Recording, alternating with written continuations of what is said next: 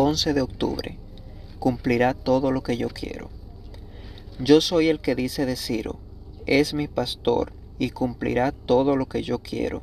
Al decir a Jerusalén, serás edificada, y al templo serán puestos tus cimientos. Isaías 44, 28. El cilindro de Ciro constituye una de las piezas más importantes del Museo Británico. En este cilindro de arcilla, Ciro se describe a sí mismo como el rey del mundo, gran rey, legítimo rey, rey de Babilonia, rey de Sumeria y Acadia, rey de los cuatro confines del universo.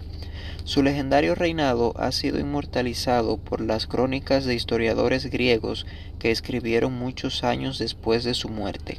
Creo que las más bellas declaraciones sobre este monarca persa no quedaron plasmadas en las fuentes seculares, sino en el libro del profeta Isaías. Sin embargo, a diferencia de los cronistas griegos, Isaías escribió 150 años antes de que Ciro naciera. Fijémonos en este pasaje. Yo soy el que dice de Ciro, es mi pastor y cumplirá todo lo que yo quiero, al decir a Jerusalén, serás edificada, y al templo serán puestos tus cimientos. Ciro era un pagano, un adorador de imágenes, alguien que no tenía la más remota idea de quién era Dios. Sin embargo, el Señor lo escogió como un instrumento especial para que llevara a cabo una obra muy importante.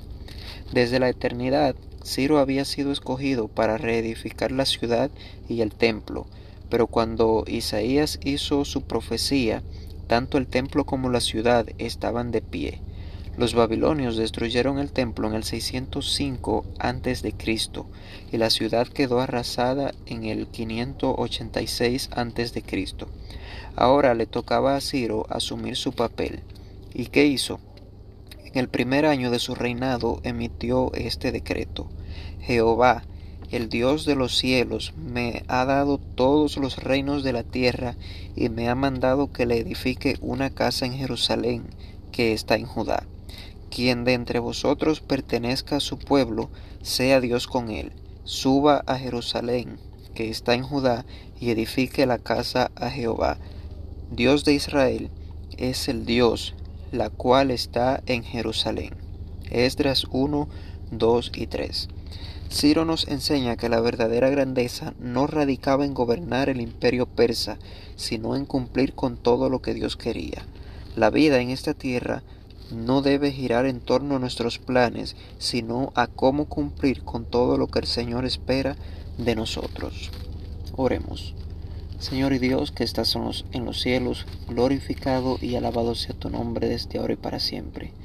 En este día queremos pedirte que tus planes en nosotros puedan materializarse y que podamos estar dispuestos a cumplir con tu voluntad y no la nuestra.